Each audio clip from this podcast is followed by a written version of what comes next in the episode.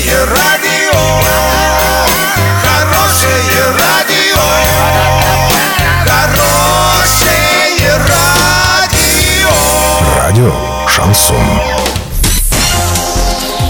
С новостями к этому часу Александра Белова. Здравствуйте. Спонсор выпуска магазин «Строительный бум». Низкие цены всегда. Картина дня за 30 секунд. Накануне вечером на улице Станиславского в Орске произошла серьезная коммунальная авария. Правительство России присвоило Ясному статус территории опережающего развития.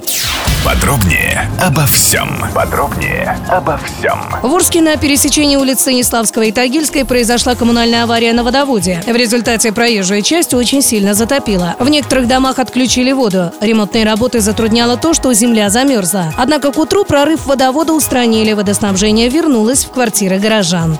Правительство России присвоило городу Ясный статус территории опережающего развития, сообщили в правительстве Оренбургской области. На форуме премьер-министр Дмитрий Медведев рассказал, что данный статус позволит легче привлечь на территорию моногородов инвесторов, использовать для развития города помощь Фонда развития моногородов, ну а также ввести льготное налогообложение. Медведев также отметил, что эти инструменты должны помочь территориям преодолеть зависимость от градообразующего предприятия и создать новые рабочие места, не связанные с ним.